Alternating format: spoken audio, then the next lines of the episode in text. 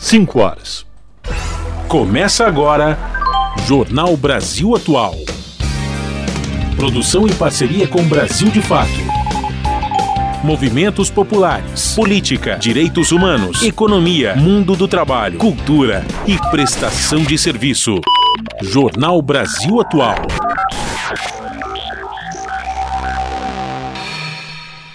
Olá, muito boa tarde. Eu sou Rafael Garcia, junto com Cosmo Silva, apresentando mais uma edição do Jornal Brasil Atual. Lembrando que hoje é terça-feira, dia 21 de novembro.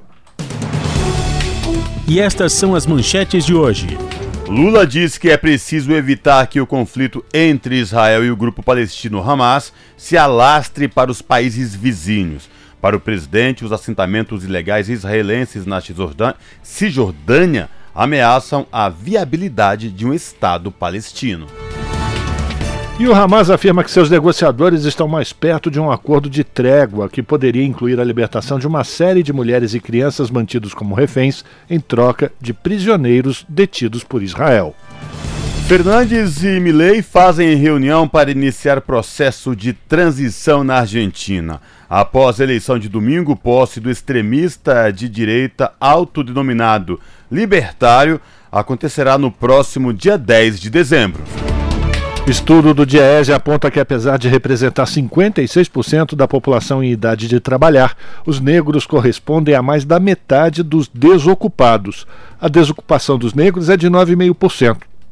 No caso das mulheres negras que acumulam as desigualdades de raça e de gênero, a taxa alcança 11,7%. No sul do país, temporais deixam oito mortos. No Rio Grande do Sul, número de vítimas sobe para cinco. Estragos atingem 158 cidades gaúchas, deixando quase 4 mil pessoas desabrigadas no estado. Desenrola Brasil renegociar dívidas de até 20 mil reais. Nesta quarta-feira, o governo promete fazer o dia D mutirão desenrola, quando os bancos vão ficar abertos por mais tempo. Comissão do Senado adia a votação das propostas que regulamentam e tributam apostas esportivas e cassinos online e investimentos de brasileiros no exterior. Ministra das Mulheres Cida Gonçalves anuncia a mobilização Brasil Sem Misoginia. Uma das ações será a desmonetização de canais que lucram com a difusão de conteúdos de ódio às mulheres. Plebiscito popular termina com 97% de votos contra a privatização da Sabesp, CPTM e metrô em São Paulo. Quase 900 mil pessoas participaram da votação organizada por sindicatos e movimentos populares. São 5 horas 3 minutos, pelo horário de Brasília. Participe do Jornal Brasil Atual por meio dos nossos canais nas redes sociais Facebook, facebook.com barra Rádio Brasil Atual. No Instagram, arroba Rádio Brasil Atual. Ou Twitter, arroba RA Brasil Atual. Tem também o WhatsApp, o número é 11 96893 7672.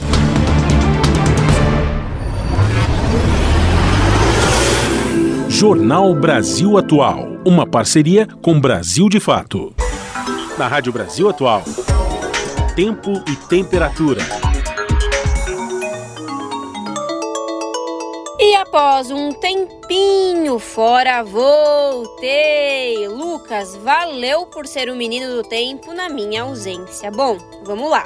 A tarde desta terça-feira, aqui na capital paulista, é de tempo abafado, a temperatura está mais alta e o céu predominantemente nublado. Os termômetros marcam 27 graus neste momento. Não se descarta a previsão de chuva fraca em áreas isoladas agora no finalzinho da tarde. É uma chuva passageira. No período da noite e madrugada já não tem previsão de chuva aqui na região da capital paulista, o tempo limpa e a temperatura fica na casa dos 20 graus. Em Santo André, São Bernardo do Campo e São Caetano do Sul, a tarde desta terça-feira é de tempo nublado e a temperatura está mais fresquinha, mais agradável, 25 graus neste momento. Na região do ABC também tem previsão de pancadas de chuva em regiões isoladas agora no final da tarde. É uma chuva rápida e passageira. No período da noite já não tem chance de chuva, o céu limpa e na madrugada a temperatura fica na casa dos 21 graus na região do ABC.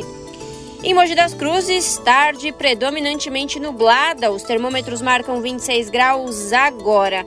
Em algumas áreas chove neste momento, chuva com intensidade fraca.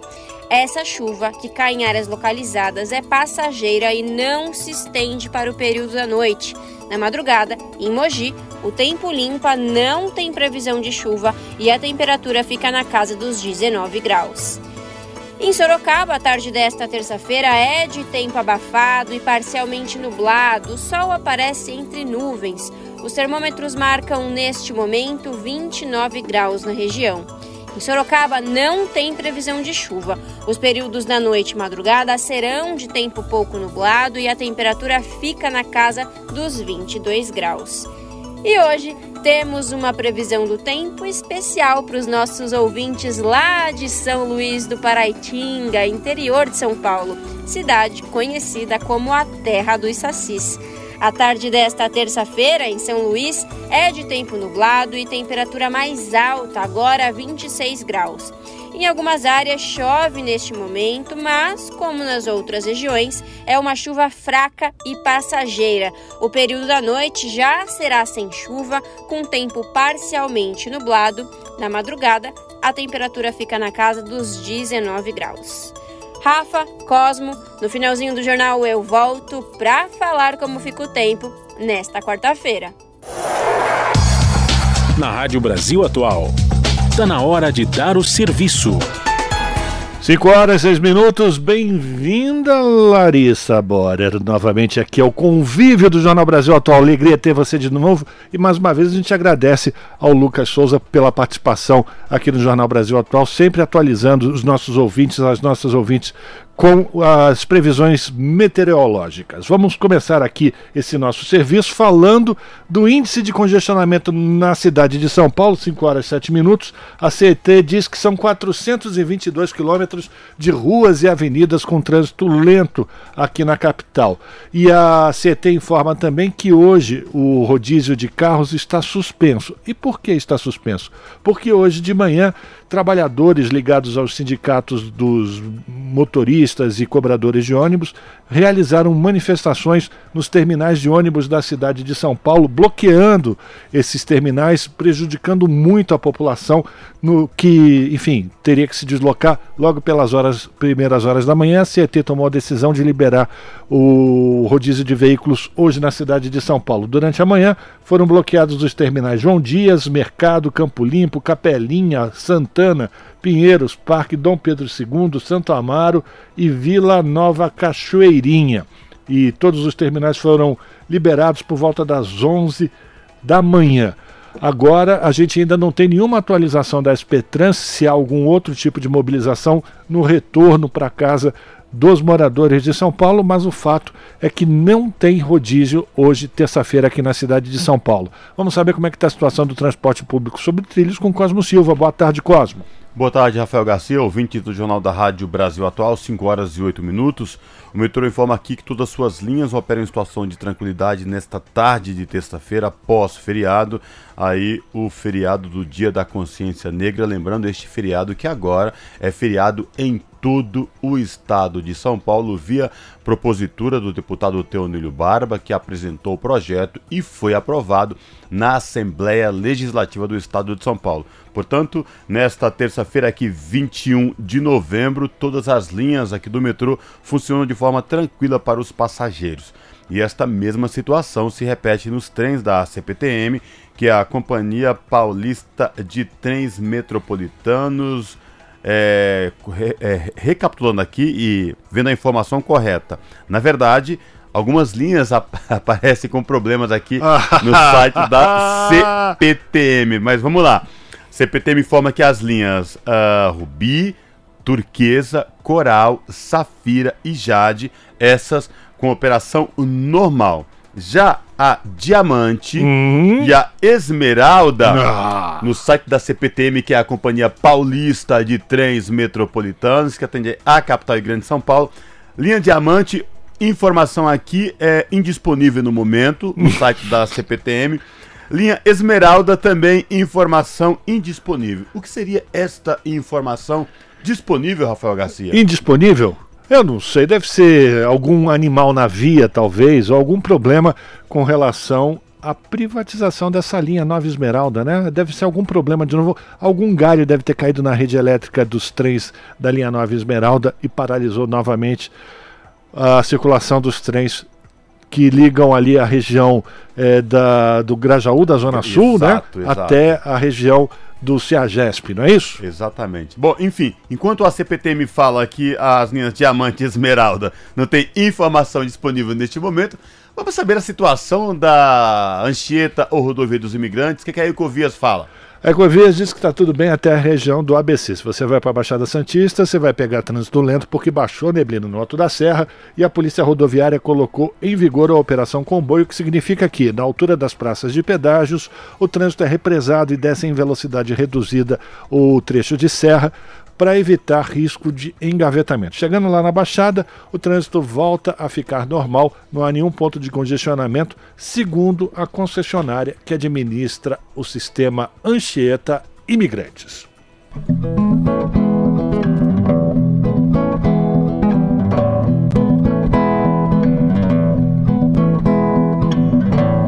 Fique ligado na rádio atento o tempo todo ligado nela, seja no fone ou pelo radinho. A sintonia é fina, é bela. Rádio Brasil Atual.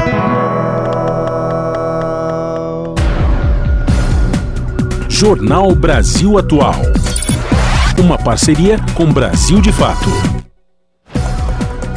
São 5 horas e 12 minutos.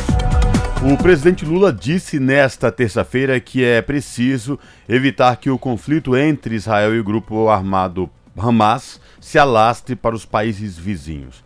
Ao participar da cúpula virtual extraordinária do BRICS, ele afirmou que é preciso acompanhar com atenção a situação na Cisjordânia ocupada. Para o presidente, os assentamentos ilegais israelenses na Cisjordânia continuam a ameaçar a viabilidade de um Estado palestino.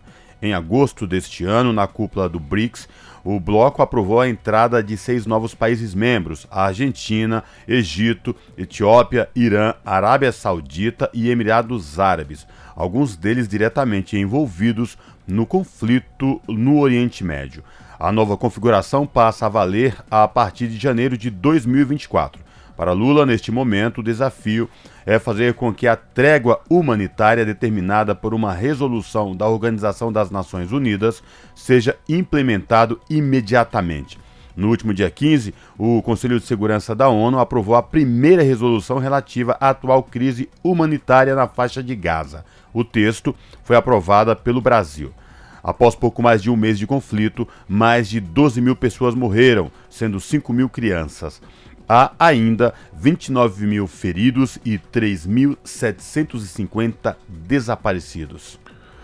E uma criança é morta a cada 10 minutos lá em Gaza. Representantes da ONU estão alertando que os riscos de doenças aumentam com acesso limitado à água e saneamento e o colapso iminente de hospitais. De Nova York, quem traz mais informações para a gente é a repórter da ONU News, Mayra Lopes. As equipes humanitárias da ONU alertam que 160 crianças estão sendo mortas todos os dias em Gaza. Segundo o porta-voz da Organização Mundial da Saúde, o número representa uma morte a cada 10 minutos. Nesta terça-feira, Christian Lindemeyer explicou que, além das mortes, outras duas crianças são feridas, enquanto suas famílias sofrem com o risco de também serem vítimas do conflito. Ele também ressaltou sua preocupação com a ameaça de um surto de doenças em massa em Gaza. O porta-voz do Fundo da ONU para a Infância alertou que, se os jovens continuarem tendo acesso restrito à água e saneamento na área, o número de vítimas deve aumentar. James Elder avalia que o aumento dos casos é trágico e inteiramente evitável. De acordo com a agência da ONU, cerca de 180 bebês nascem todos os dias na área afetada pela guerra. Mais de 20 deles precisam de cuidados especiais, assim como os bebês do hospital Al-Shifa, na cidade de Gaza. No último final de semana, 31 prematuros e bebês com baixo peso em cuidado intensivo foram evacuados do local. Da ONU News em Nova York, Mayra Lopes. São 5 horas e 15 minutos.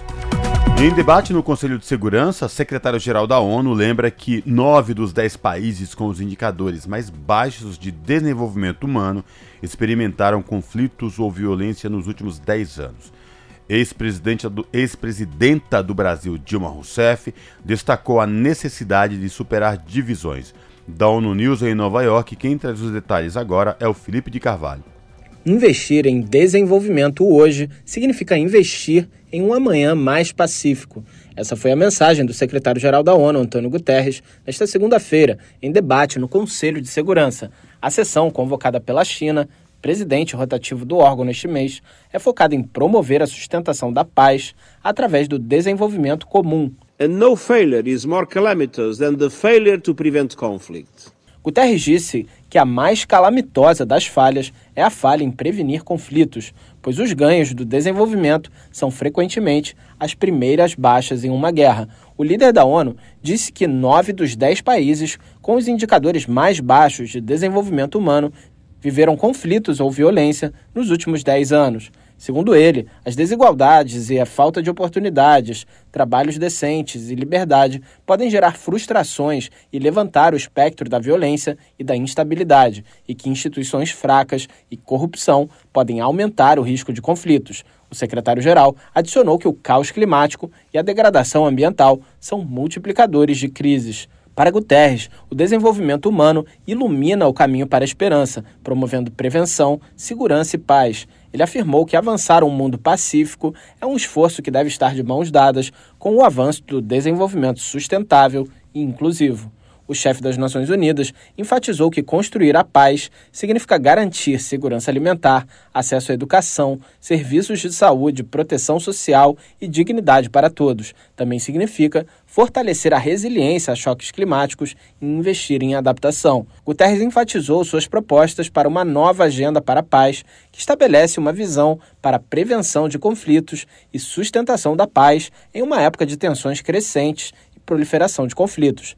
A presidente do novo Banco do Desenvolvimento e ex-presidente do Brasil, Dilma Rousseff, participou por videoconferência e disse que o debate é oportuno, levando-se em conta os desafios que a humanidade enfrenta. Cooperation among countries, ample, productive and respectful, conducive to dialogue and consensus is a guiding principle to achieve peace. Ela destacou que a cooperação entre os países é o princípio-chave para atingir a paz.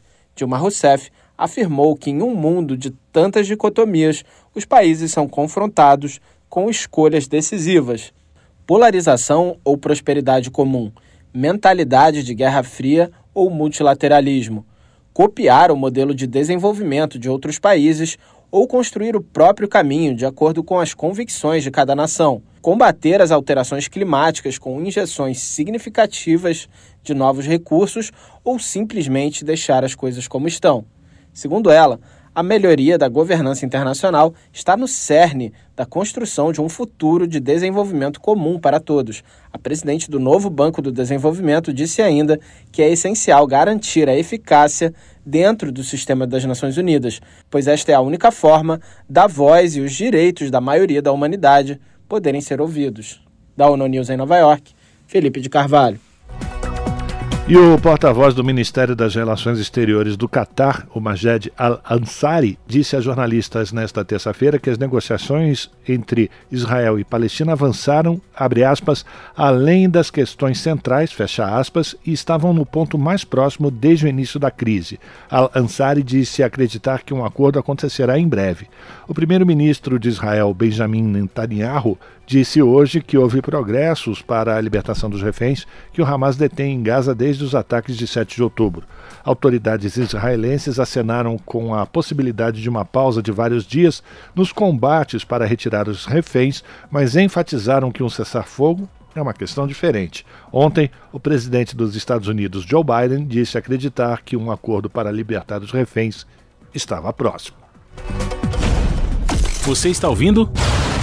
Jornal Brasil Atual, uma parceria com Brasil de Fato.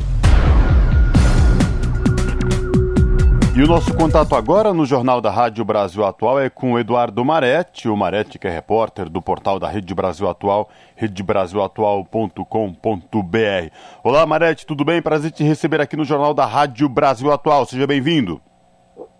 Boa tarde, Cosmo, boa tarde, ouvintes, tudo bem com você, Cosmo? Tudo tranquilo, aí o feriado, emendou ou trabalhou?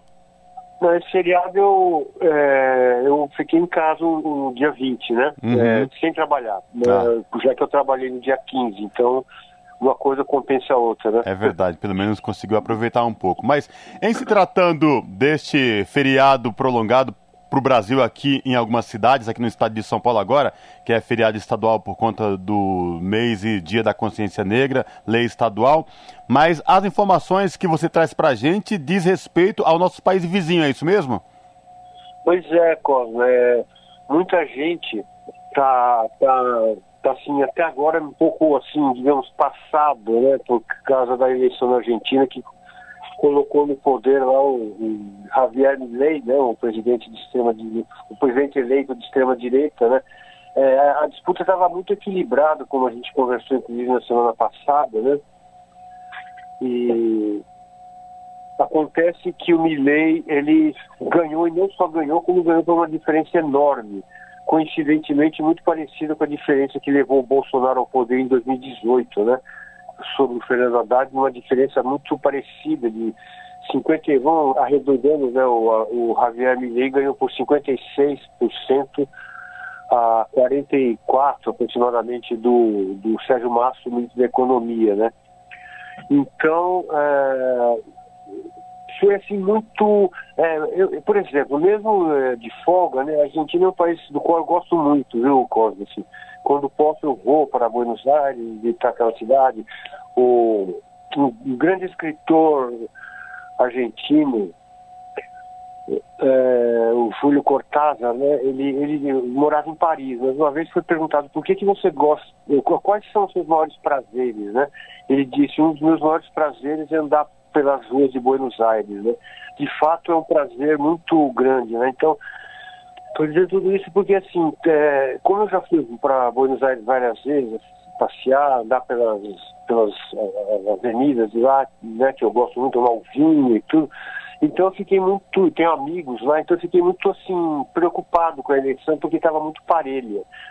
E falei com pessoas ali e tal, e, e fiquei sabendo já pouco depois da eleição que o ambiente no, no, é, no, no QG do Sérgio Massa estava muito tenso e que eles tinham quase certeza que tinham perdido. Isso muito antes da imprensa divulgar. Então, a partir daí foi uma série de, de, de, notícias ruins até que se confirmou com o próprio reconhecimento da derrota pelo Sérgio Massa. Né? Então foi muito, muito chocante para quem esperava pelo menos é, uma vitória apertada do, do presidente, né, do, do, candidato a presidente peronista, o Sérgio Massa. Então, é, e aí, a, além de tudo, foi a, essa vitória foi muito grande, a diferença é, de votação.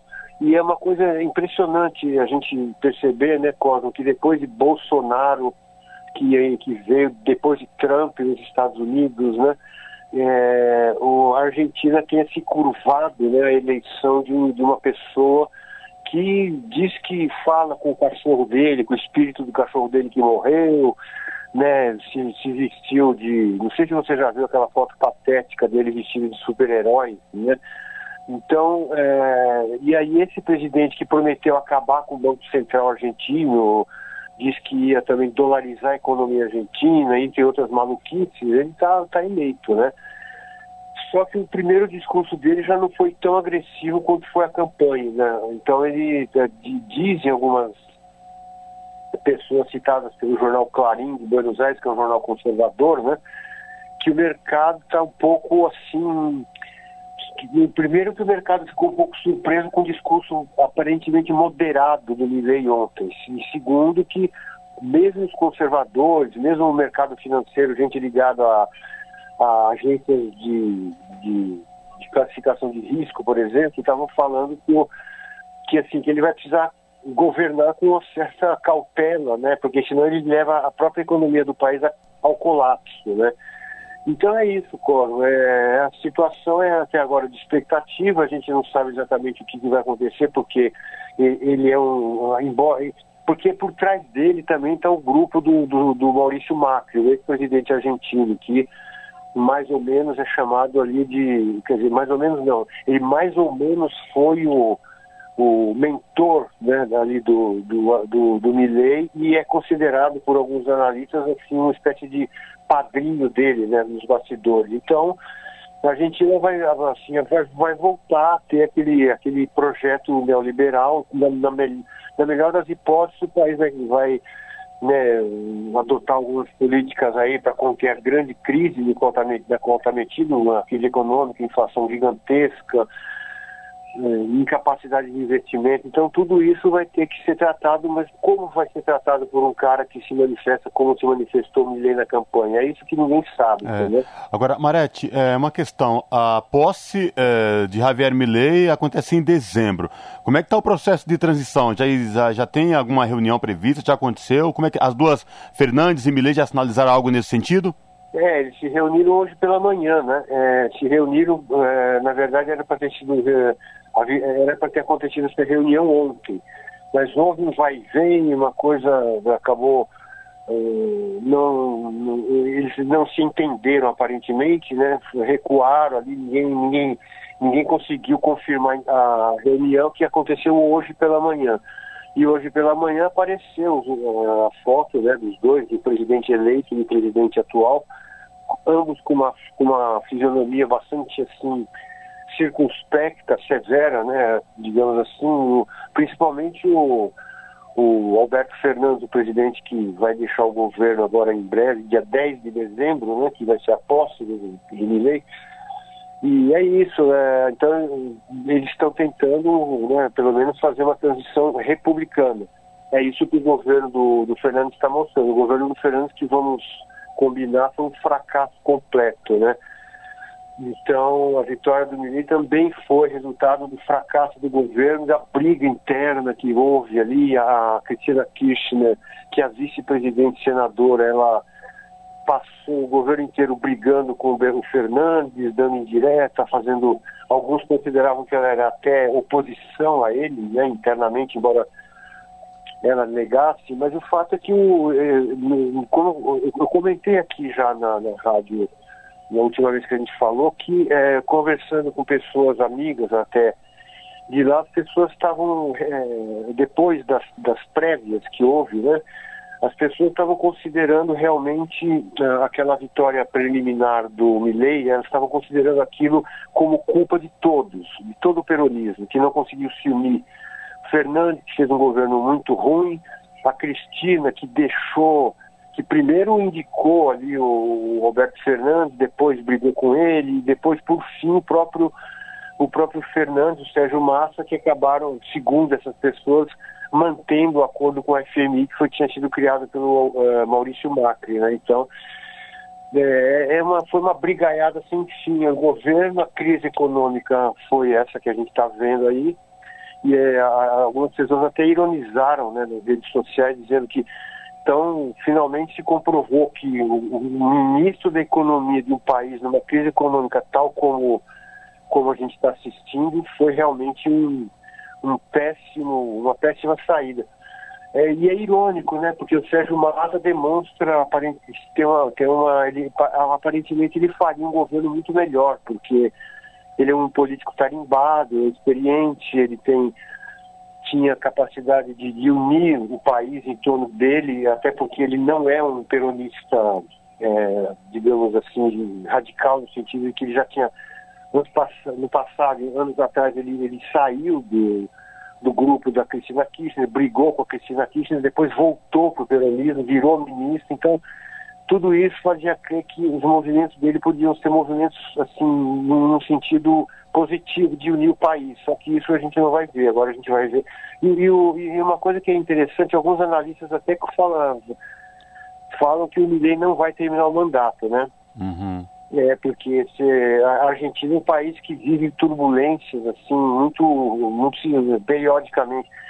No final dos anos 90, 99, a Argentina começou a entrar numa crise política e econômica, aparentemente similar a de hoje, né? E entre do, no final de 99 e maio de, de 2003, Cosmo, foram cinco presidentes argentinos, cinco, foi caindo um atrás do outro, né? é. né? E um, um, dos quais eu nem lembro qual, porque tem alguns ali que a gente nem lembra, mas não é que um deles saiu de helicóptero, né, fugido do país, diante das manifestações cada vez maiores. E, e a Argentina tem esse, essa tradição. O Juan Domingo Perón, que deu origem ao peronismo, certa vez foi preso, né? Deixou o governo, foi derrubado e preso. Ele foi tirado da prisão pelo povo. O povo, foi, o povo tirou ele da prisão e ele voltou ao poder nos braços do povo. Então a Argentina é um país muito imprevisível nesse ponto. Politicamente, as massas podem se levantar diante do governo economicamente nefasto e pode derrubar o governo. Algumas pessoas até já apostam nisso. Né? Então. É é ver para quê, né? É, muito bem lembrado. Marete, para a gente finalizar o nosso papo de hoje, tem outra questão aí que também que envolve o Brasil diretamente, que é o futuro do Mercosul.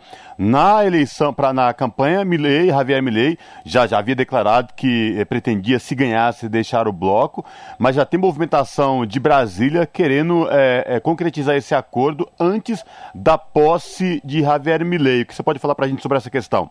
Então, o Mercosul, né, faz muito tempo que tem essa tentativa de acordo do Mercosul com a União Europeia, né? É, então, o, mas esse acordo ele está sendo costurado há muito tempo porque não é, o próprio Lula, presidente do Brasil, já já já, já criticou severamente esse é, as condições impostas pela Europa, né? Então é, aí o próprio Lula falou aí ontem, hoje, né, que, que ele, ele pretende assim, conseguir assinar, que eu conseguir, não ele assinar, mas o Brasil é momentaneamente presidente do, do bloco, do Mercosul, presidente rotativo. E até dia 7, três dias antes da posse do argentino lá, o Milei e o Lula está indicando que ele gostaria de assinar esse, esse acordo antes de, de, da posse do Milley. Mas isso é uma coisa meio complicada, porque um governo em fim de mandato completamente descredi sem credibilidade nenhuma, um presidente que já disse que vai sair do Mercosul, a gente não sabe, porque assim também a gente não sabe outra coisa, a gente não sabe até que ponto vai, vai, vão se consolidar as promessas do Milley, por exemplo. Ele vai realmente sair do Mercosul? Ninguém sabe. Ele pode ter feito uma bravata para se eleger, fazer aquele discurso tipo Bolsonaro, né? Mas ele... É, é, é então, assim, tem essa possibilidade. O, a, a, questão é, vai haver um texto de consenso entre o Mercosul e a União Europeia?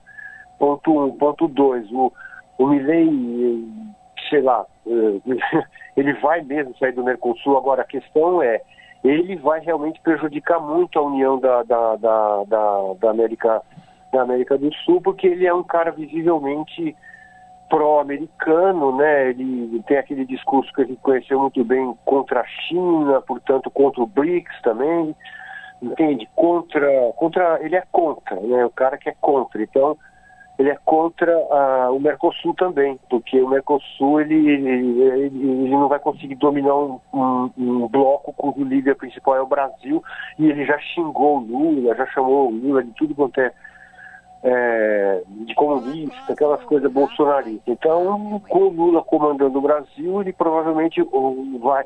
Ah, e um, um, analista me falou recentemente que ele acreditava que, com ele, que se o Milei se elegesse, ele o Brasil poderia congelar Argentina enquanto não houvesse uma melhoria política naquele país. Mas é, até agora a gente não sabe muito bem os passos que vão ser dados, né, Cláudio, né, é. do ponto de vista diplomático. Muito bem lembrado. Bom, eu reforço aí o convite para os nossos ouvintes aqui acessar o portal da Rede Brasil Atual, redebrasilatual.com.br e conferir na íntegra essa reportagem que vem trazendo aí um balanço do que foi a eleição de Javier Milei à presidência da República da Argentina e também essa questão do Mercosul. Marete, obrigado mais uma vez, se cuide até uma próxima, viu? Abraço. Um abraço, Cosmo, um abraço a todos. Falamos aqui com Eduardo Marete, no jornal Brasil Atual. Você está ouvindo? Jornal Brasil Atual, uma parceria com Brasil de Fato. Agora são 5 horas 34 minutos. A Polícia Federal deflagrou nesta terça-feira mais uma etapa da Operação Lesa Pátria, que investiga pessoas que incitaram, participaram e fomentaram a tentativa de golpe de Estado no dia 8 de janeiro, quando pessoas revoltadas com o resultado do pleito que elegeu o presidente Lula invadiram e depredaram as sedes dos três poderes em Brasília. A vigésima fase da Operação Lesa Pátria cumpriu duas prisões preventivas e dez mandados de busca e apreensão nas cidades de João Pessoa, Cabedelo e Bahia, na Paraíba, e em Mirassol do Oeste e Cáceres, no Mato Grosso. Todos os mandados foram expedidos pelo Supremo Tribunal Federal, tendo como alvo 10 investigados. Até o momento, a Lesa Pátria já cumpriu em todas as suas fases 88 mandados de prisão e 367 mandados de busca e apreensão e na instauração também de 17 inquéritos policiais. São 5 horas e 35 minutos. O ministro do Supremo Tribunal Federal, Alexandre de Moraes, pediu explicações sobre o falecimento de Clériston Pereira da Cunha, de 46 anos, dentro do complexo penitenciário da Papuda, em Brasília. Cunha, que estava preso preventivamente por participar dos atos golpistas do 8 de janeiro, teve mal súbito durante o banho de sol na segunda-feira, segundo a administração da unidade prisional. De acordo com a juíza Leila Cury, responsável pela vara de execuções penais do Distrito Federal, Cleiriston passou mal por volta das 10 horas da manhã. Imediatamente, o SAMU e o Corpo de Bombeiros teriam sido acionados, chegando 18 minutos depois. Os profissionais chegaram a fazer a reanimação cardiorrespiratória, mas sem êxito.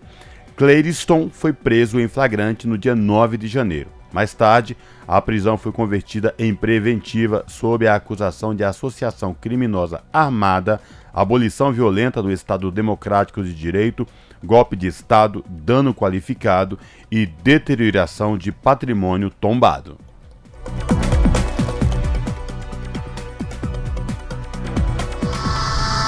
Você está ouvindo? Jornal Brasil Atual.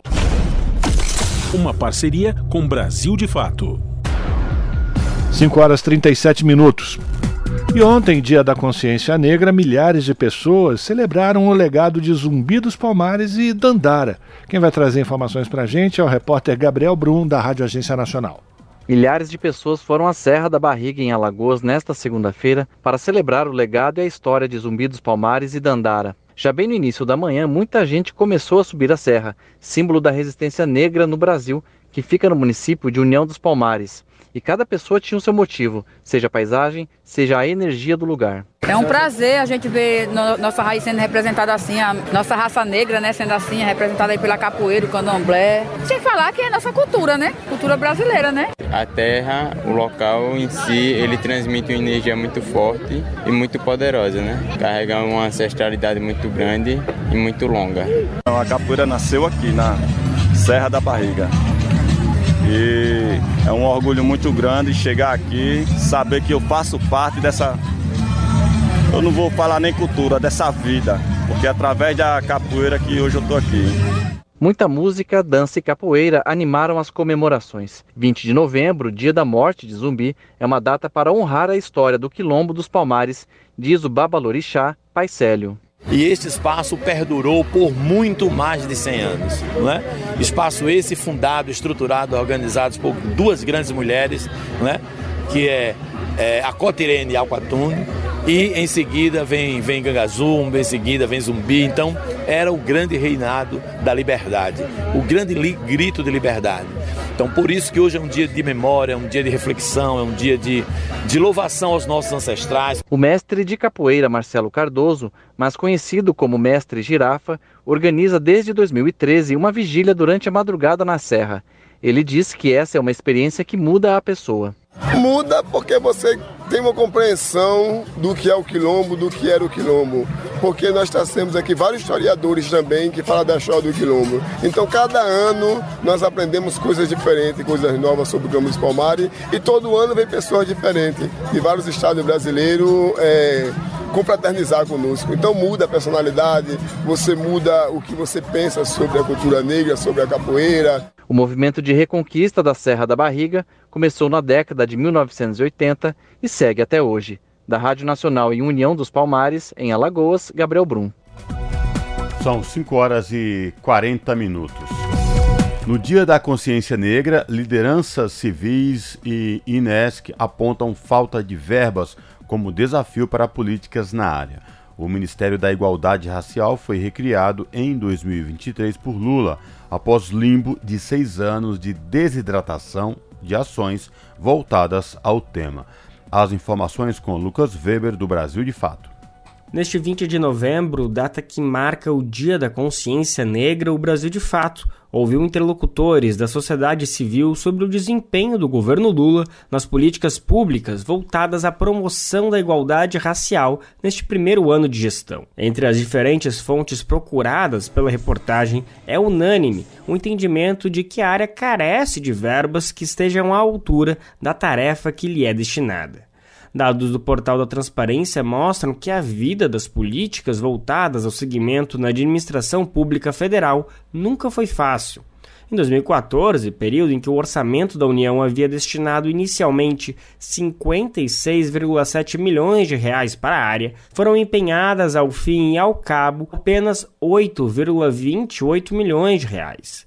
No ano seguinte, Tempos piores se anunciaram. O orçamento da União para o período projetava um investimento inicial de 75,23 milhões de reais para a então CEPIR, a Secretaria Especial de Promoção da Igualdade Racial mas a presidenta Dilma Rousseff do PT cortou 41% do montante logo nos primeiros meses do ano. Após um duro percurso naquele 2015 turbulento e de contextos pré-impeachment, a CEPIR encerrou o ano tendo executado apenas 6,26 milhões de reais das verbas. A partir de maio de 2016, o movimento de desidratação na área foi ainda mais drástico o então governo Temer extinguiu o Ministério das Mulheres, da Igualdade Racial, da Juventude e dos Direitos Humanos, e a área ingressou em um limbo no qual só saiu em janeiro deste ano com a recriação do Ministério da Igualdade Racial pela gestão Lula.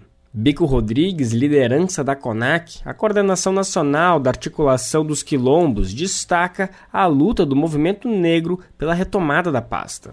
Nós entendemos que o papel importante do MIR, né, na proteção do direito e na defesa da igualdade racial. Tanto é que o MIR, ele é fruto, né, que antigamente era a CEPIR, é fruto de uma luta histórica do conjunto do movimento negro.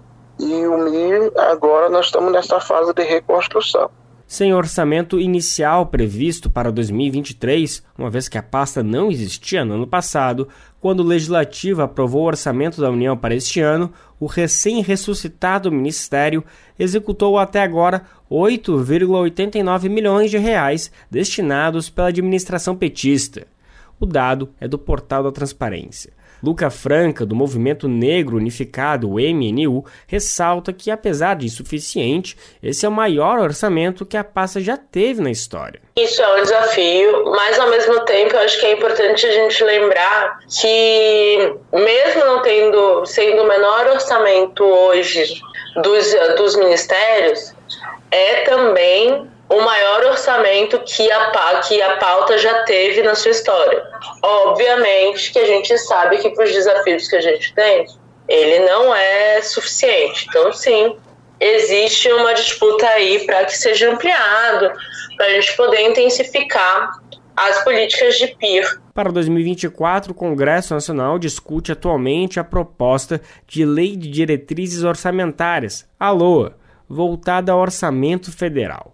A versão inicial apresentada pelo governo Lula ao legislativo propõe um montante de 110 milhões para investimento em atividades do Ministério da Igualdade Racial, conforme identificado em nota técnica publicada pelo INESC. Assessoria política Carmela Zigoni, do INESC, Instituto de Estudos Socioeconômicos, que atua no monitoramento do orçamento público à luz das políticas de direitos humanos, destaca a importância desse recurso para a pasta. 110 milhões é um recurso relevante né, para um ministério que precisa atuar para, inclusive, é, superar o tempo perdido, que foram quatro anos sem política pública de enfrentamento ao racismo no Brasil. Mas o Congresso Nacional precisa aprovar. É, durante a tramitação no Congresso, esse valor ele pode ser acrescido, né, aumentar, ou ele pode sofrer corte. Então é muito importante a gente monitorar como é que vai sair de fato, o texto final do Congresso. Em termos de ações gerais na área, o governo Lula lançou em março deste ano um pacote de sete medidas pela igualdade racial. A lista incluía, por exemplo, o programa Aquilomba Brasil, voltado para promover direitos de acesso à terra, política de infraestrutura, inclusão produtiva, cidadania e facilitar outras garantias. A CONAC faz coro para que sejam liberados valores que estejam em sintonia com o horizonte das ações. De São Paulo, da Rádio Brasil de Fato, com reportagem de Cristiane Sampaio, locução Lucas Weber. 5 horas e 45 minutos e em uma das ações pelo Dia da Consciência Negra, o governo federal reconheceu cinco territórios quilombolas. Um gesto simbólico, uma vez que ainda existem mais de 6 mil territórios quilombolas aguardando a titulação no Brasil. Os detalhes na reportagem de Sayonara Moreno. A entrega dos títulos faz parte do segundo pacote da igualdade racial, com 13 ações para garantir o direito à vida, à terra, educação, trabalho, memória e reparação. Durante a cerimônia no Palácio do Planalto, o presidente Lula destacou que o processo de titulação é demorado e que as populações quilombolas devem cobrar medidas reparadoras ao governo. Às vezes tem empecilho, às vezes tem muita burocracia. Essas coisas que nós assinamos aqui, para elas andarem, vocês não podem deixar de cobrar o funcionamento das coisas. O que nós fizemos aqui hoje é o pagamento de uma dívida histórica que a supremacia branca construiu nesse país desde que esse país foi descoberto e que nós queremos apenas recompor aquilo que é a realidade de uma sociedade democrática. Das cinco áreas quilombolas efetivadas, três estão no Maranhão, uma no Tocantins e uma em Sergipe, somando mais de 300 famílias que passam a ter a posse definitiva dos territórios. Sandra Braga, coordenadora executiva da Coordenação Nacional de Articulação das Comunidades Negras Rurais quilombolas, conta que esperava mais entregas, mas que as que chegaram são bem-vindas, já que garantem direitos a mais famílias. É um número que a gente pode ter uma expectativa, seria demais, mas o que recebemos já é válido. A gente tem que comemorar tudo aquilo que recebemos. Chamamos a atenção que esse país tem mais de 6 mil comunidades quilombolas por esse país que espera a titulação e reconhecimento. Portanto, nós temos que acelerar o passo. Não dá para ser um passo lento. Precisamos de titulação rápida nós precisamos que o nosso território seja reconhecido, e que também nos dê as garantias de viver no quilombo com tranquilidade, com dignidade. Também durante a cerimônia, a ministra da Igualdade Racial, Aniele Franco, prestou homenagem às lideranças quilombolas que lutam pelo direito à terra, incluindo mãe Bernadette, assassinada em agosto deste ano no quilombo Pitanga dos Palmares, na Bahia. Quero aqui reforçar as homenagens já feitas à mãe Bernadette e a todas as lideranças que seguem vivas, garantindo que essas tradições sejam respeitadas, valorizadas e preservadas para as próximas gerações. O que a trajetória da mãe Bernadette nos ensina é que proteger a população quilombola é proteger nosso passado, nosso presente e nosso futuro. E também a ela, por toda a sua luta, precisamos garantir que o direito à terra não seja uma ameaça ao direito à vida. O pacote da igualdade racial desta segunda ainda inclui o investimento de 9 milhões de reais para a promoção de políticas voltadas a mulheres e pessoas negras quilombolas, indígenas, ciganas ou com deficiência. Também a conservação ambiental, direitos sociais e geração de renda para as mais de 3.500 comunidades quilombolas já titularizadas no país, além de outras medidas. O censo do IBGE deste ano mostra que o Brasil tem mais de 1 milhão e 300 mil pessoas quilombolas. Quase 70% delas estão na região Nordeste e apenas 5% do total vivem em territórios titulados. Da Rádio Nacional em Brasília, Sayonara Moreno. São 5 horas e 49 minutos. Bancada Negra escolhe coordenadores e, a partir de agora, grupo vai atuar formalmente com representação na reunião de líderes da Câmara. O repórter Murilo Souza tem as informações. No Dia da Consciência Negra, 20 de novembro, a bancada negra da Câmara dos Deputados anunciou quem serão os primeiros coordenadores do grupo, que vai representar os 122 deputados federais autodeclarados pretos ou pardos na última eleição. O deputado Damião Feliciano, do União Brasil da Paraíba, será o coordenador geral e as vice-coordenadoras, as deputadas Talíria Petroni, do PSOL do Rio de Janeiro, Benedita da Silva, do PT do Rio de Janeiro, e Silvia Cristina, do PL de Rondônia. A bancada negra foi criada oficialmente no começo de novembro, com aprovação de projeto proposto por Damião Feliciano e Talíria Petroni. A nova resolução garante à bancada negra o direito de votar na reunião de líderes em que o presidente da Câmara define a pauta de votações da casa. A bancada poderá ainda falar em plenário, semanalmente, por cinco minutos, para expressar a posição dos integrantes. Para o deputado Damião Feliciano, a criação oficial de uma bancada negra na Câmara dos Deputados é um feito enorme e extraordinário. Nós não estamos aqui interessados em fazer uma projeção midiática. O que nós queremos é resultado. Porque a política que nós vamos fazer é uma política de transformação, de resgate não só da história, mas de justiça. A população parda e negra são 57% da população brasileira.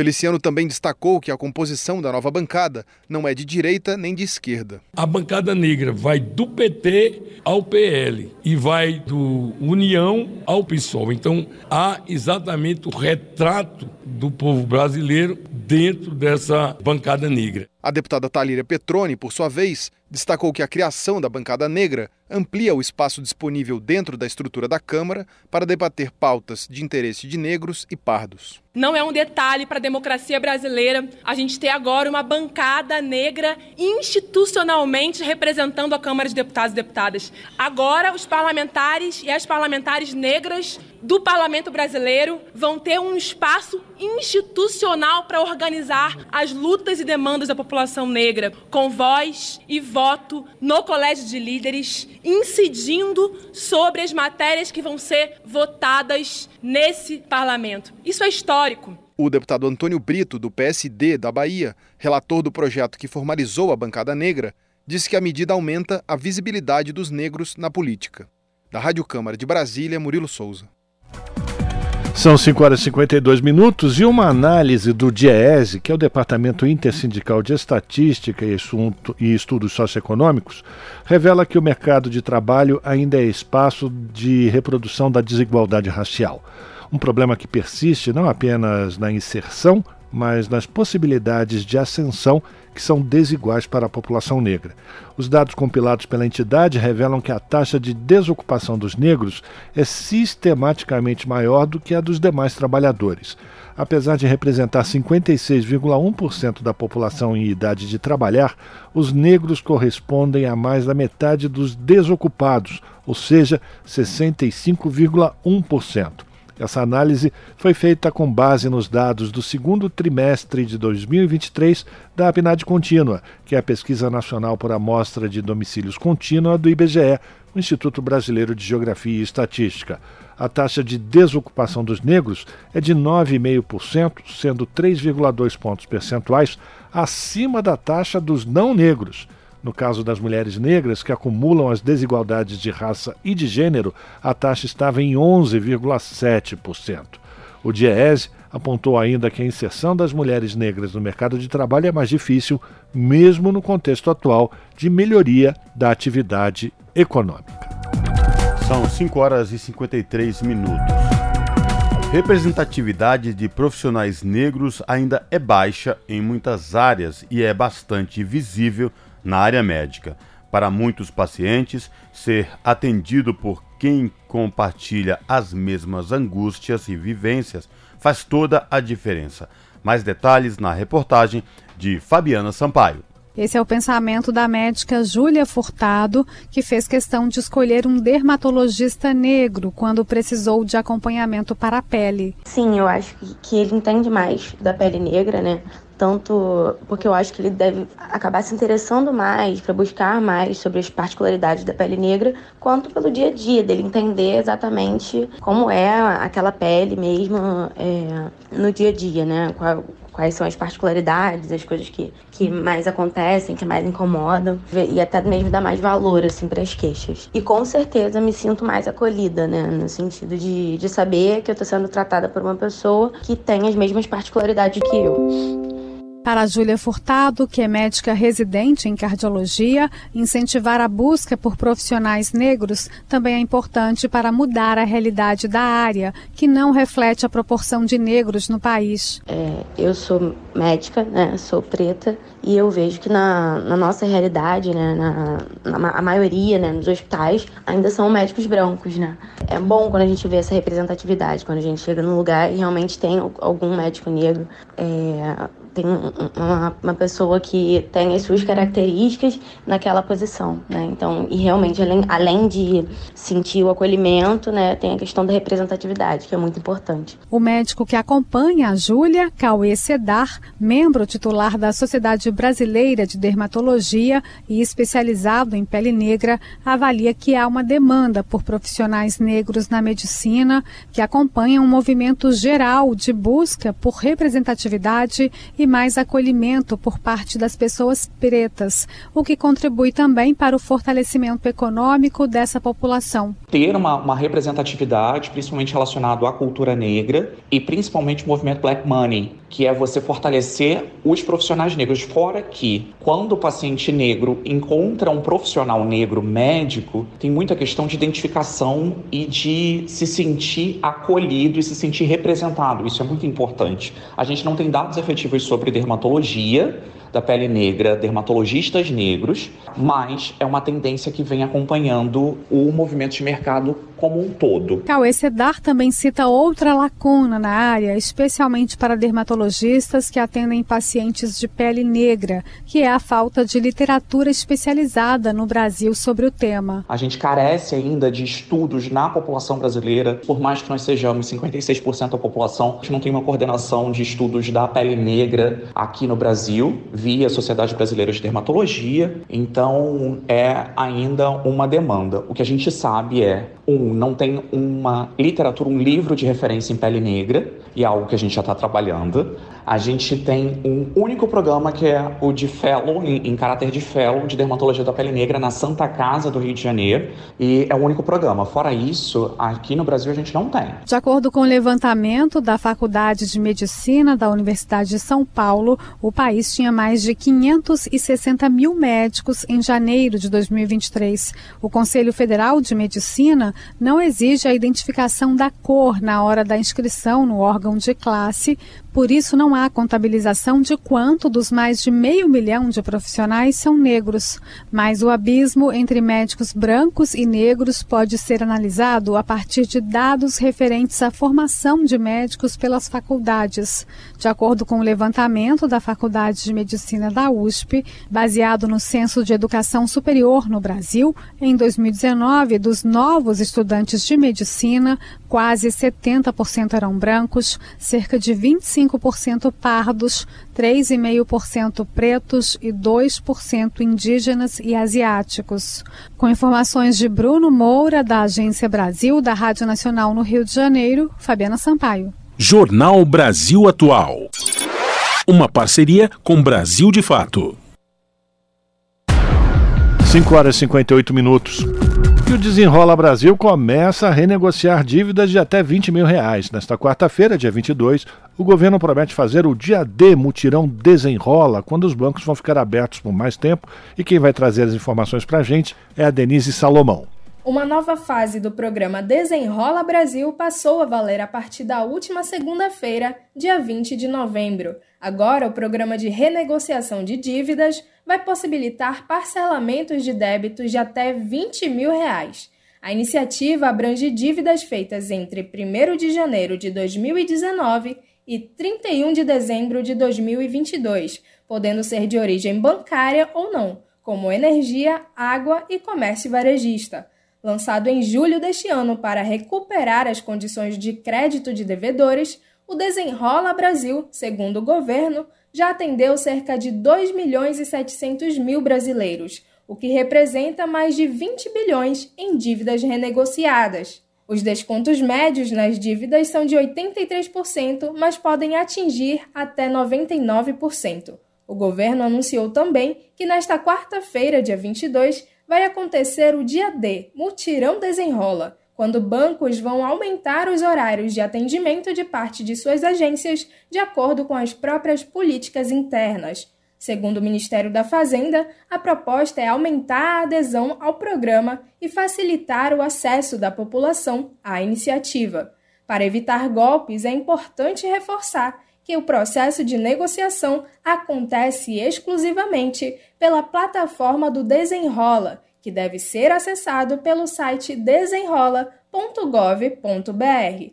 Quem ainda não é cadastrado no portal federal terá de fazer o cadastro para renegociar seus débitos. A renegociação também só estará disponível para quem tem cadastro ouro ou prata no site gov.br. O cadastro inicial é o bronze, por isso, interessados no desenrola terão de seguir alguns passos informados no próprio site do governo para subir o nível no portal. Mensagens enviadas por celular, redes sociais e e-mails podem direcionar interessados em renegociar suas dívidas para sites falsos ou levarem à instalação de vírus em equipamentos eletrônicos. O governo já esclareceu que a renegociação de dívidas nesta etapa do desenrola acontecerá somente pela plataforma do programa. De Belém para a Rádio Brasil de Fato, com informações da redação. Locução: Denise Salomão. Rádio Brasil Atual.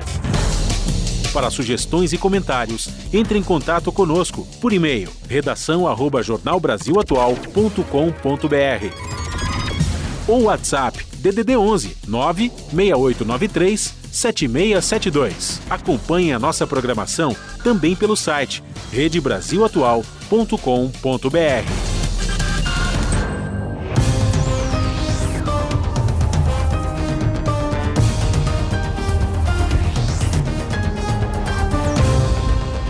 Seis horas e um minuto, momento da nossa conexão direto com a redação da TVT para saber com a apresentadora Ana Flávia Quitério quais destaques de logo mais do seu jornal, que começa pontualmente às sete da noite na TVT, canal 44.1 digital em São Paulo e na Grande São Paulo, e também transmitido no YouTube da TVT, youtube.com barra Olá Ana Flávia, quais destaques de hoje do seu jornal? Olá, Cosmo, Rafa e Fábio. Uma excelente noite a vocês e a todos os ouvintes da Rádio Brasil Atual. Voltei depois de uns dias de descanso, merecidos, né? Mereciam uns dias aí. Voltei ontem, na verdade. Vocês que folgaram, espero que tenham descansado, tenham aproveitado aí esse dia de folga e também tenham acompanhado na edição de ontem no seu jornal mostramos a celebração do Dia Nacional da Consciência Negra, que apesar de ser um dia para celebrar também é um dia que se remete à reflexão, né, de tanta luta desse povo que continua dia após dia. E hoje vamos de novos destaques, começando as crises hídricas no Brasil, que continuam sendo tratadas como um problema natural ou de responsabilidade dos cidadãos. Ah, o pessoal está gastando muita água, está desperdiçando. Opa! Né? Claro que a população em si tem uma porcentagem de culpa, sim, mas grandes, né? Os, os governadores, enfim, é uma questão estadual, federal e que tem que ter políticas públicas para isso. E um estudo recente mostra, né, publicado recentemente, demonstra que o papel dos setores produtivos que mais consomem a água do país em um cenário de descontrole e lacunas de gestão, e vocês vão saber quem são esses setores, né? E, enfim, na reportagem do Alex Mirhang, nosso parceiro do Brasil de Fato. E outro assunto também que vamos falar hoje é que acontece neste final de semana na Cinemateca Brasileira a primeira edição do Festival Mosaico de Cinema Estudantil de São Paulo. Organizado por estudantes de audiovisual de todo o estado, o evento vai premiar os melhores curtas-metragens entre os filmes selecionados. Olha que bacana. E um relatório mostra que 1% dos mais ricos do planeta conseguem né, produzir tanta poluição quanto um grupo de 5 bilhões de pessoas, principalmente as emissões de dióxido de carbono. Foi um relatório é divulgado pela Oxfam e que inclusive recomenda taxar as grandes fortunas como forma de combater o desequilíbrio social e ambiental. E quem paga por isso sempre são os mais pobres. Além disso, vamos atualizar sobre o conflito entre Israel e o Hamas.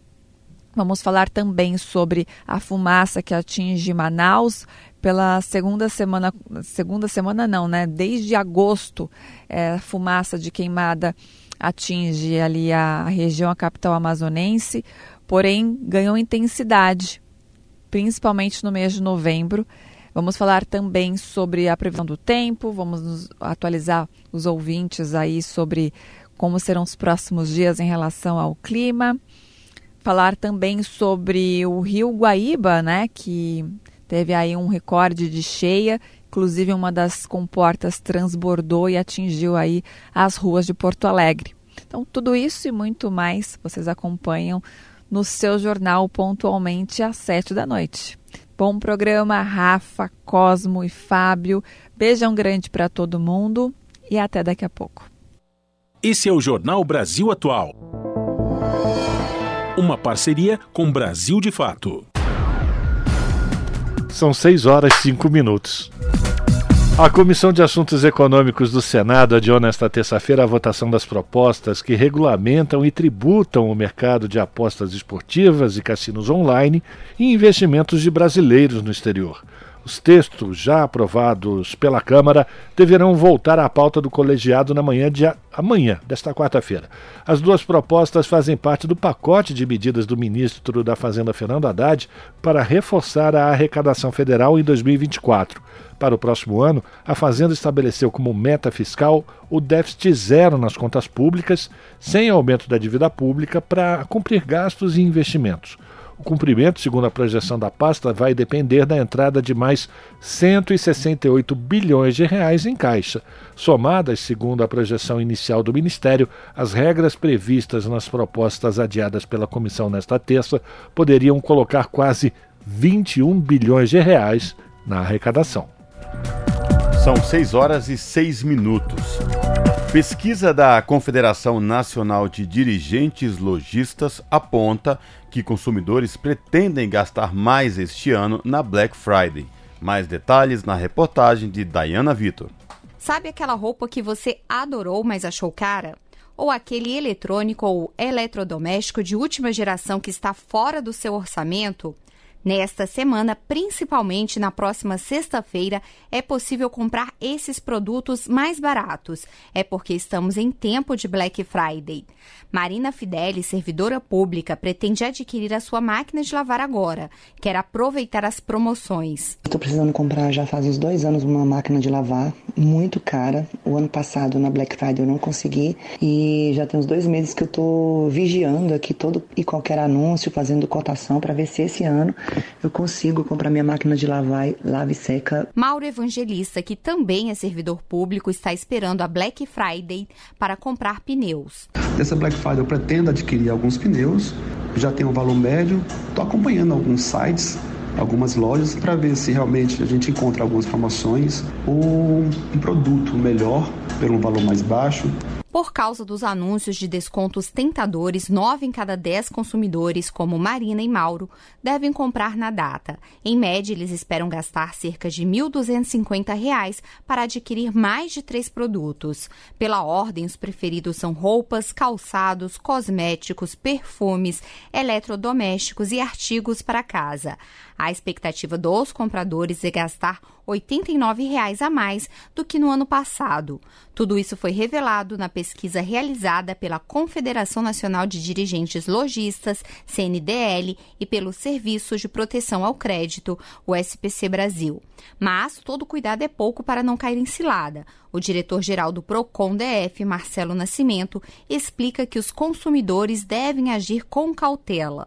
Então, se o consumidor printar a tela, a tela do computador, se ele salvar ali a tela também do celular, é, guardar publicidades, panfletos daqueles produtos que ele já está pensando em comprar, ele vai poder saber se aquilo ali é, se trata do preço real ou não. Né? É o que a gente faz, justamente no PROCON, já cerca de dois meses antes dessa data, a gente já começa a monitorar alguns sites que a gente elenca.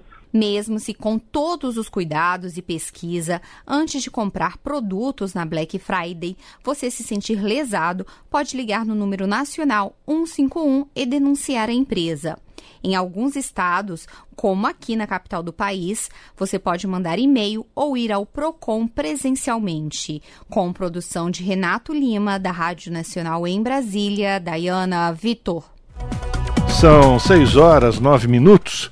E agora a gente vai falar do plebiscito popular aqui no estado de São Paulo, que terminou com 97% de votos contra a privatização de serviços públicos aqui no estado. Ou seja, Sabesp, metrô e CPTM. Quase 900 mil pessoas participaram da votação, que foi organizada por sindicatos e movimentos populares. populares. As informações com a Denise Salomão, do Brasil de Fato.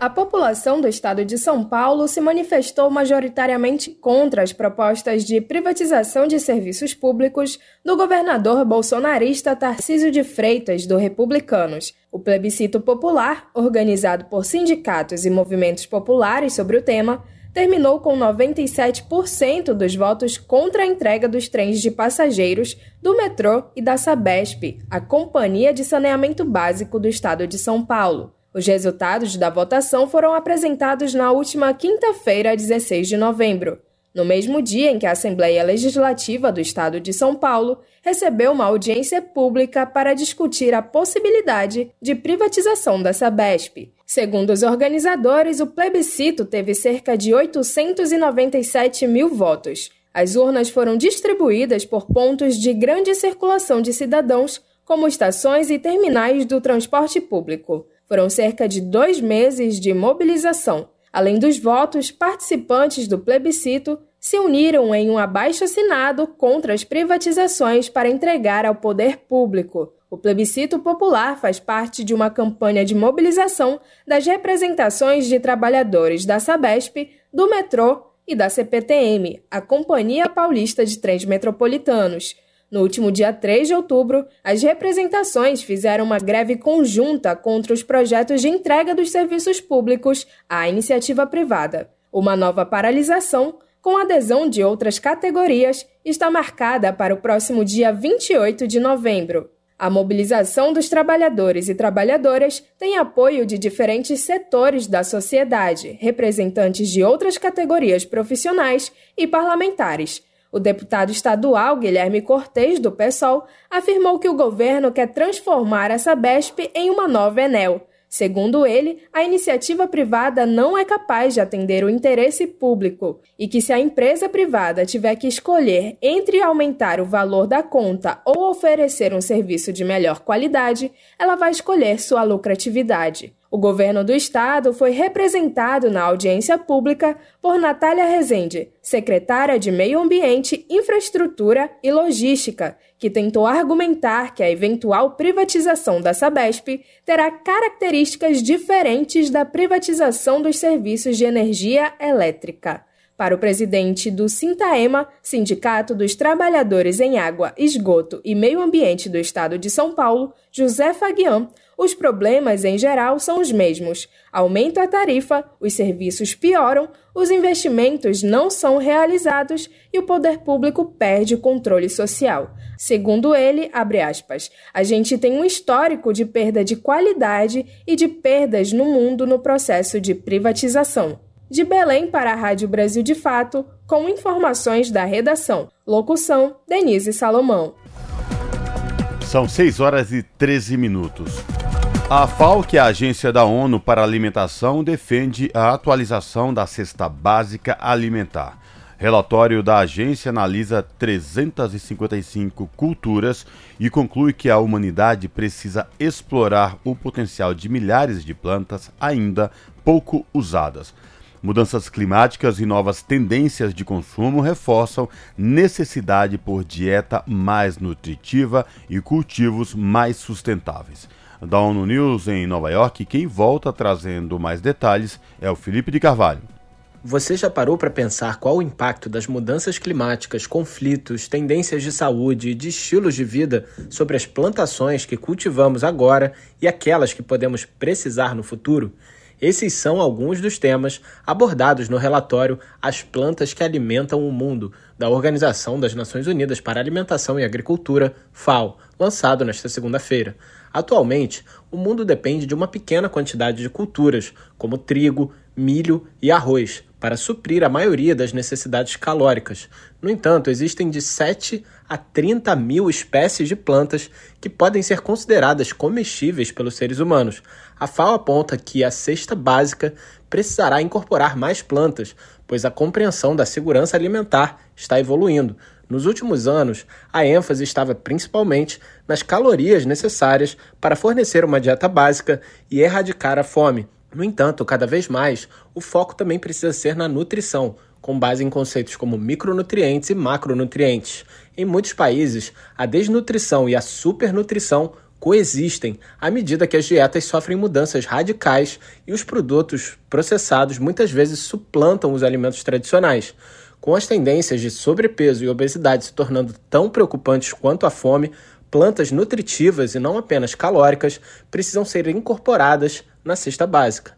As tendências apontam mais consumo de vegetais, frutas, nozes e sementes por questões nutricionais, bem como proteínas à base de plantas, como leguminosas. Segundo o estudo da FAO, cereais menos conhecidos e nutritivos, como milheto e sorgo, ou alternativas semelhantes a cereais igualmente sem glúten, como quinoa e amaranto, também estão em alta. O relatório ressalta que a crise climática está afetando os padrões globais de precipitação e as temperaturas. Com isso, certas variedades de cultura não estão mais crescendo bem em lugares onde antes prosperavam. Essas mudanças nos padrões climáticos significam que haverá mais necessidade de os países obterem variedades de plantas de outras partes do mundo para continuar ou melhorar sua produção. Da ONU News em Nova York, Felipe de Carvalho.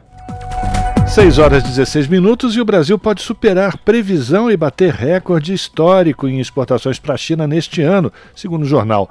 O valor supera a expectativa do próprio governo e representa 30% de todo o comércio que o país realiza com o mundo. O Lucas Weber, do Brasil de Fato, traz mais detalhes. As exportações do Brasil para a China em 2023 podem alcançar o valor histórico de 100 bilhões de dólares, quase 500 bilhões de reais, montante inédito mesmo levando em conta a comercialização com outros países do globo. O dado divulgado pelo jornalista Cis Moreira, no Valor Econômico, surpreende até a própria equipe econômica do governo, que previa um teto de até 90 bilhões de dólares de envios brasileiros para a China. No ano passado, as exportações foram de 89 bilhões de dólares ao país asiático, o que significou 26% de todas as vendas internacionais do Brasil em 2022. Caso se concretize as vendas de quase meio trilhão de reais, 30% de todo o comércio brasileiro terá como destino a China neste ano.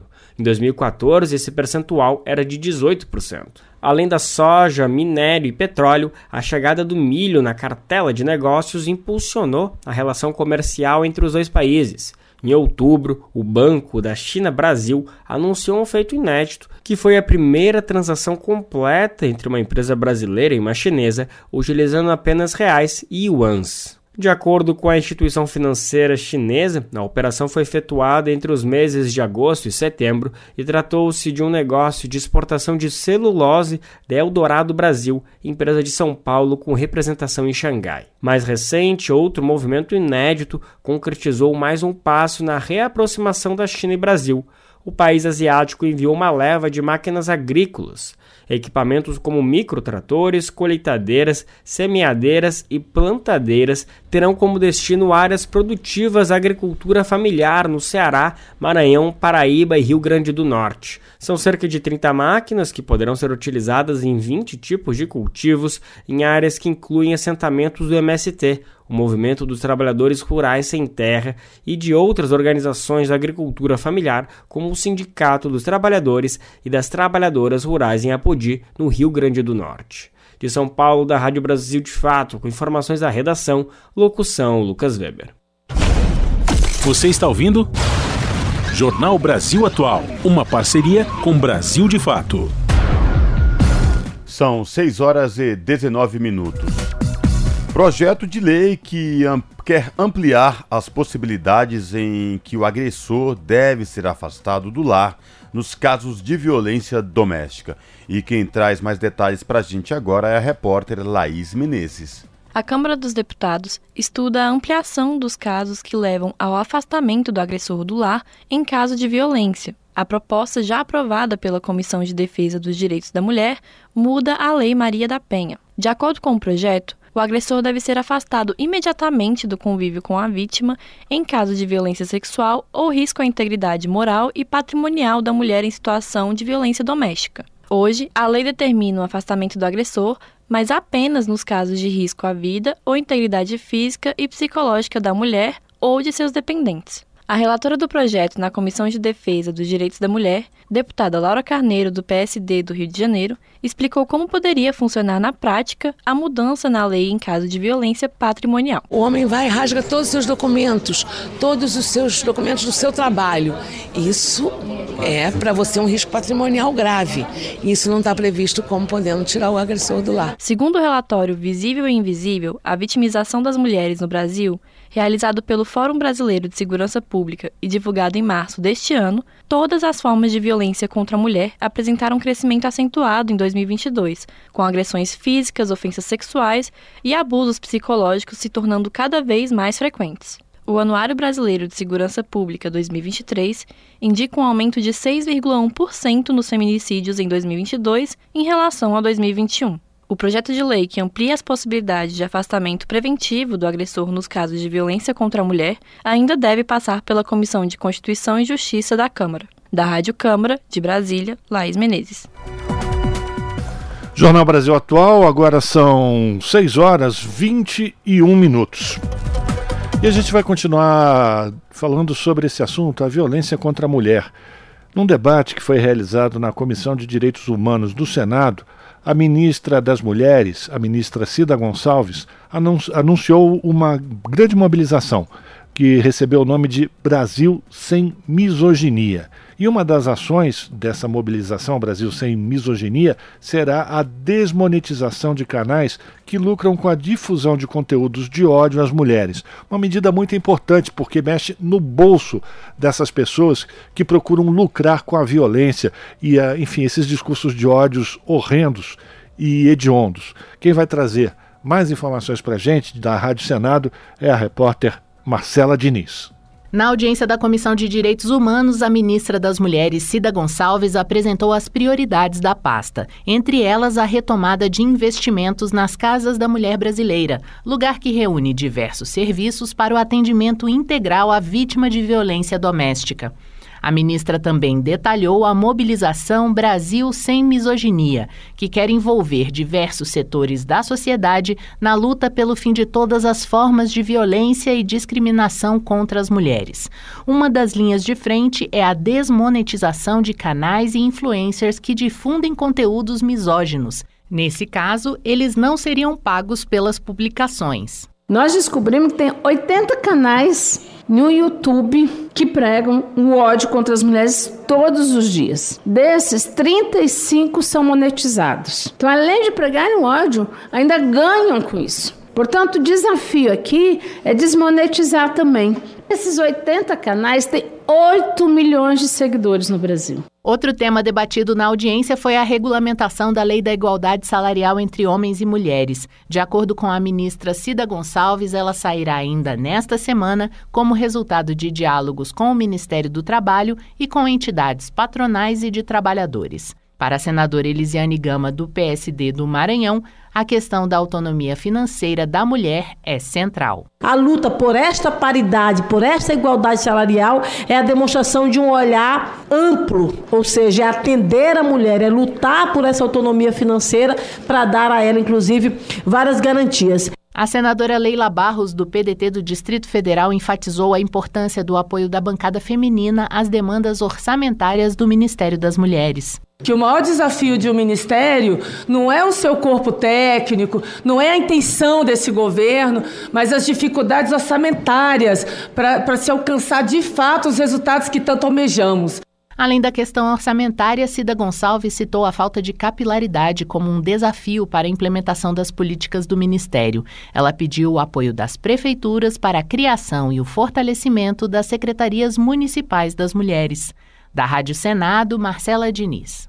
Se você gosta do nosso jornalismo independente e quer rever nossas entrevistas e reportagens, acesse o canal da Rádio Brasil Atual no YouTube. Nosso endereço é youtube.com/barra Rádio Brasil Atual. Ajude a nossa voz ser cada vez mais forte e ir cada vez mais longe. Inscreva-se em nossos canais, curta e compartilhe o conteúdo Rádio Brasil Atual e TVT. Rádio Brasil Atual e TVT. Compromisso com a notícia, compromisso com a democracia, compromisso com você na Rádio Brasil Atual. Tempo e temperatura. E tem mudança no tempo a caminho. Já nesta quarta-feira tem previsão de fortes pancadas de chuva em todo o estado de São Paulo. Aliás, a região sul do país vem enfrentando fortes chuvas desde o final de semana. Os temporais que atingiram o Rio Grande do Sul no final de semana causaram danos e transtornos em 158 cidades, deixando 13.264 pessoas desalojadas e 3.737 desabrigadas, de acordo com a Defesa Civil do Estado. Hoje, o governo do Rio Grande do Sul confirmou mais uma morte por conta das enchentes. Já são oito vítimas fatais na região sul do país, sendo cinco só no estado gaúcho. Na cidade de Eldorado do Sul, município onde confirmaram a quinta vítima das enchentes, ainda tem previsão de chuva forte nesta quarta-feira. O tempo fica abafado e com pancadas de chuva intensas e volumosas para todo o dia.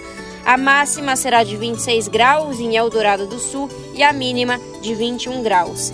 A Defesa Civil do Rio Grande do Sul emitiu um novo alerta para risco de enchente do rio Taquari nesta semana.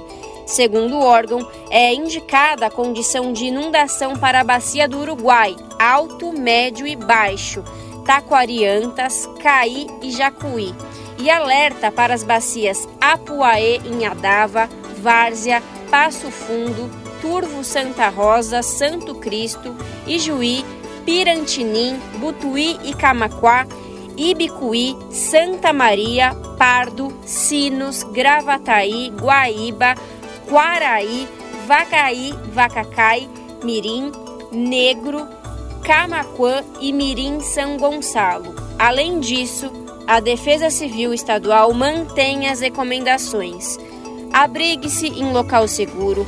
Mantenha-se afastado de postes, árvores e placas de sinalização e publicitárias. Não entre em regiões de alagamento. Observe alterações nas encostas e evite usar aparelhos eletrônicos ligados à rede elétrica. Agora, Voltando para São Paulo, a quarta-feira começa a mostrar a mudança no tempo que vem aí já nos próximos dias. Aqui na região da capital paulista, a quarta-feira será bem abafada, com temperatura mais alta do que na terça-feira. Aquele sol ardido será predominante até o período da tarde, quando dá espaço às muitas nuvens.